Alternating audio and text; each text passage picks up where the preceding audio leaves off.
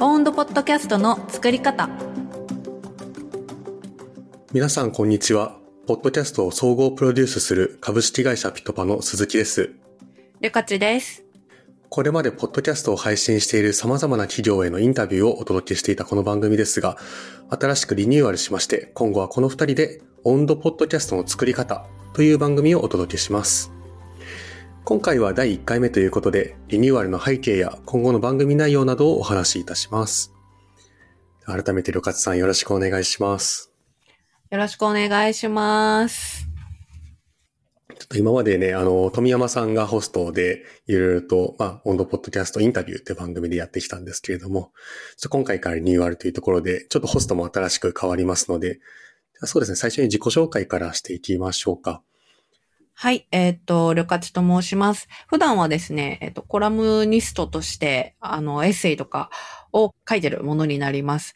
えっと、ピトパではですね、PR をお手伝いさせていただいていて、まあ、コラムニストの他にそういう企業さんと一緒に文章を作ったり、PR を手伝ったりというお仕事もしていて、まあ、ピトパさんではその PR でお世話になっているという感じです。で、あのピトパさんで PR させていただいているのも、まあ、私がややいラジオという、あの、ポッドキャストを、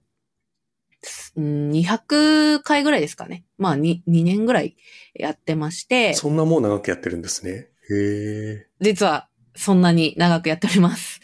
なんか本当に女子二人、まあ普通にあの、あの相方の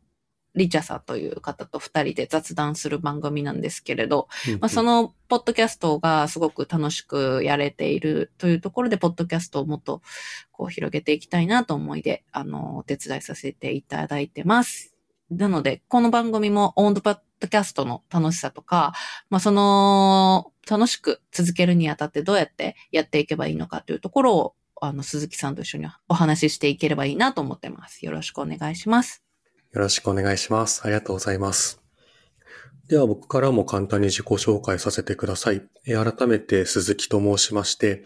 今ピトパで、あのまあ、セールスだったり、あとは事業開発とか、まあ、そういったビジネスサイド全般も担当しつつ、まあ、一部制作側でも、えー携わっている、まあ、結構何でもやっているような形です。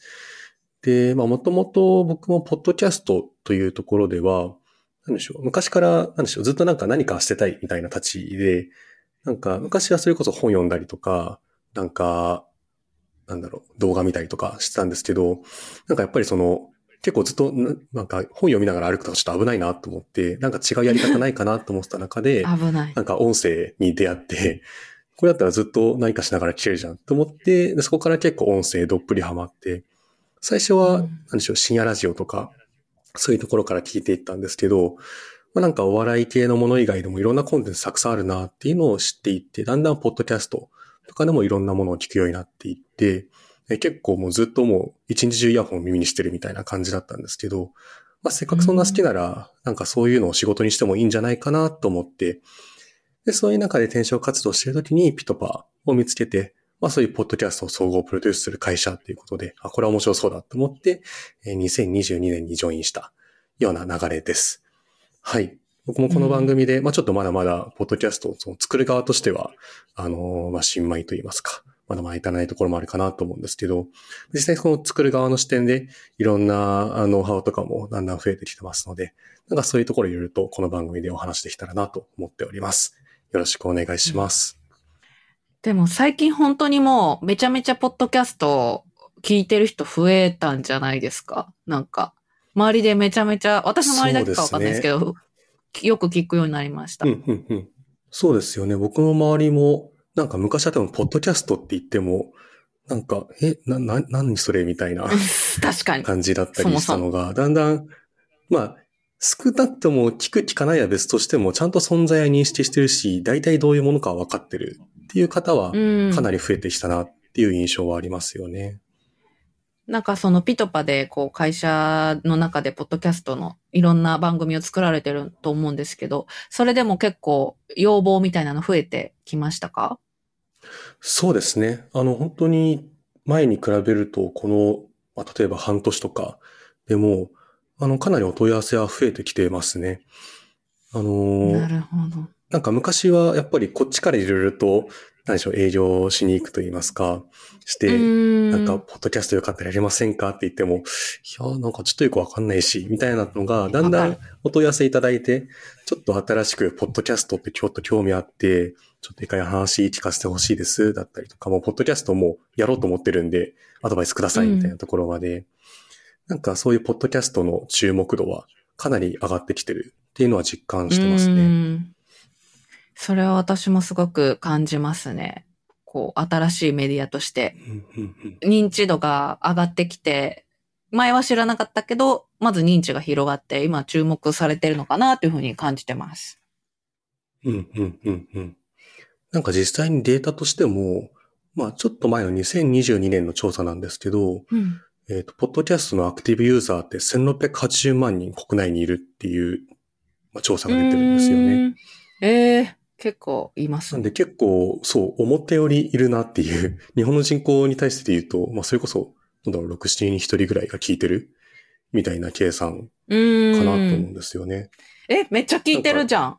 そうそうそう。肌感、なんか結構まだまだ少ないみたいなイメージだったんですけど、うんな。んか、ポッドキャストやってる側ながら、あ、そんなにいたんだっていうのは結構嬉しい誤算。なんですよねすごい。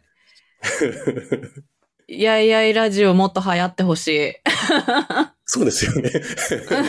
でも結構リスナーさん増えてきてるんじゃないですか、ややラジオも。あ、そうですね。結構増えてきてるし、なんか、うん。あの、前よりも、本当になんか、初めて聞き始めたっていう人も結構いる気がします。ここ数年でなんか。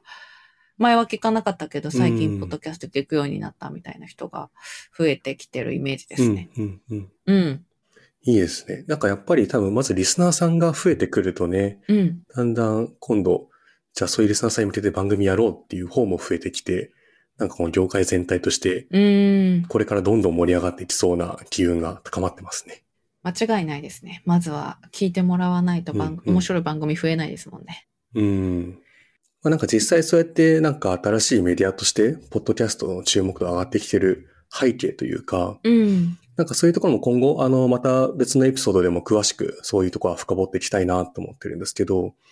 なんか旅客さん的には、ポッドキャスト、なんかそうやって今来てるのってどういう要因があると思います？そうですね。うーん。なんかまずその、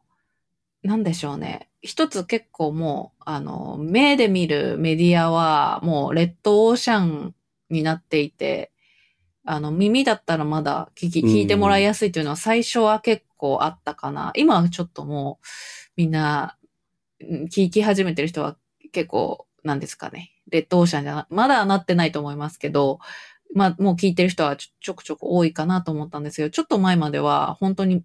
ずっと動画は見るけど耳は開いてるみたいな人も多かったと思うんで、まさにその歩きながら本は読めないけど、耳は開いてるみたいな状態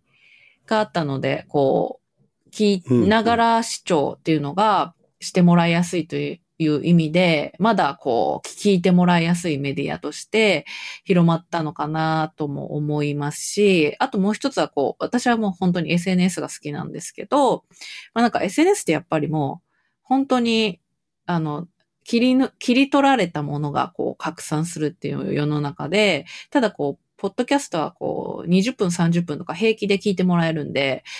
こう、なんですかね、文脈のあるもの、コンテンツとか思いを聞いてもらうには、ものすごく、あの、適したメディアだと思っていて、そういうものがこう、受け入れられ始めたのかなっていうのを、なんか勝手に思ってます。ああ、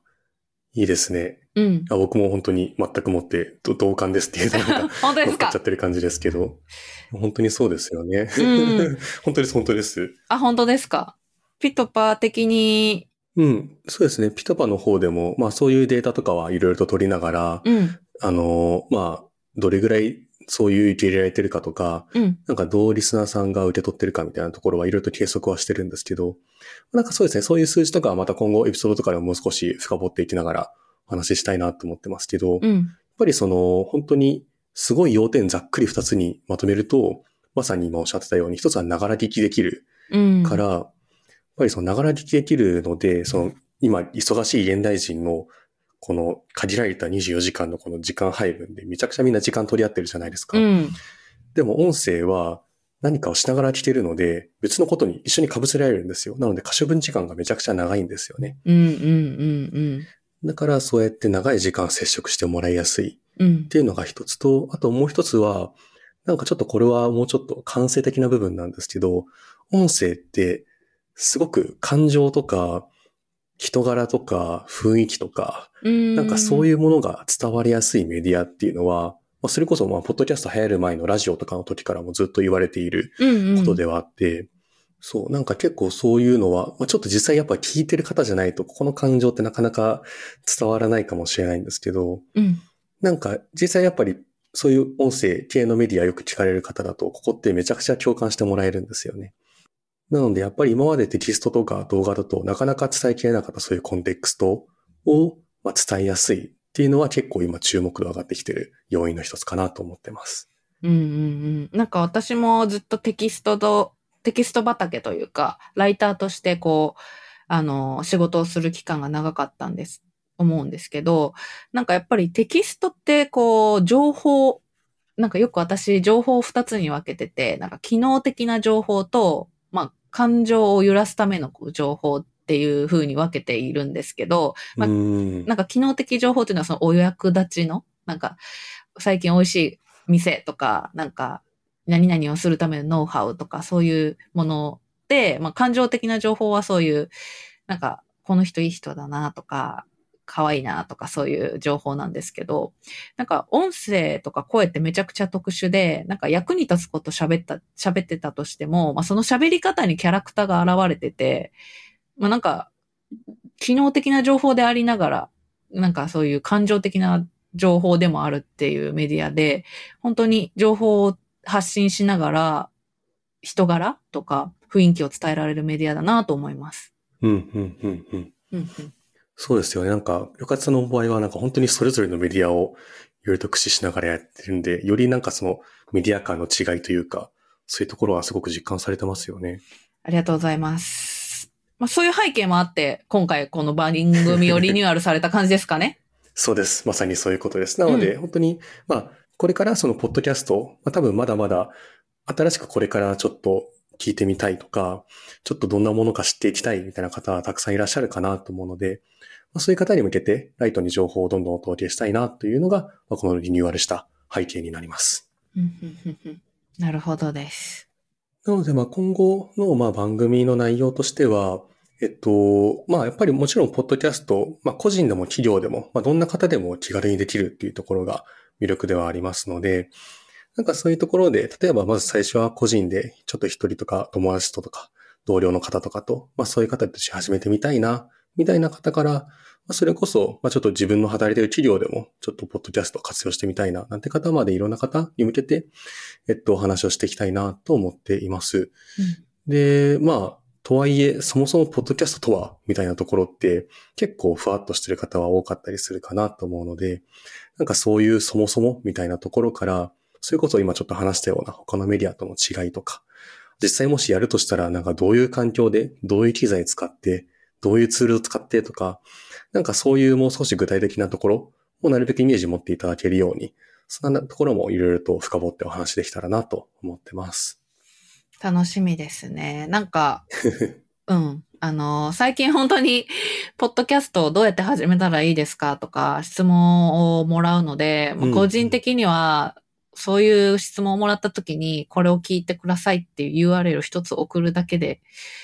完了するような番組になったら、私的にも楽だなと思ってます。そうですね。森勝さんの脳の中にあるものを全部ここで出していきましょう。はい。なんか企業とかだと結構、まあ、後々喋られると思うんですけど、まあなんかただ万人に向けて配信するだけじゃなくて、その先行を受けてる人に、に向けたものをこう先行中に、あの、お渡しするとか、結構なんか使い方が他のメディアと違ってちょっと特殊な部分もあるかなと思うので、なんかそのあたり、あの、鈴木さんにいろいろお話しいただければなと思ってます。聞けたらいいなと思ってますね。ありがとうございます。そうですね。あの、ポッドキャスト、やっぱり、何でしょう、深い情報を届けられるメディアなので、うん。なんでしょう、よりその情報狭く深くしていくみたいなのって結構得意なメディアなんですよね。うんうん。なので、例えばもう採用に使うだったら、候補者の方に対して聞いてほしい内容みたいなのをガーッと作っていって、で、それをこの、例えば採用ページに貼ったりとか、選考過程で候補者の方にお渡しして聞いてもらったりとか、なんかそういうような活用もできたりするので、まあ、あの、ちょっとまたここは少しずつお話していきたいなと思うんですけど、まあ、ピトパでも、まあ、そういうコンセプトを作るみたいなところからかなりいろいろと取り組んでいるので、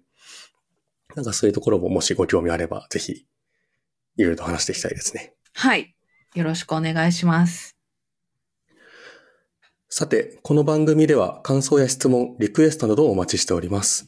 番組詳細欄にあるリンクよりお気軽にご投稿ください。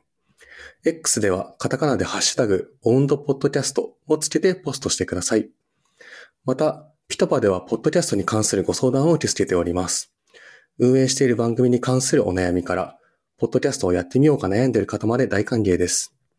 こちらも番組詳細欄にリンクがありますので、お気軽にお問い合わせください。それではまたお会いしましょう。さようなら。さよなら。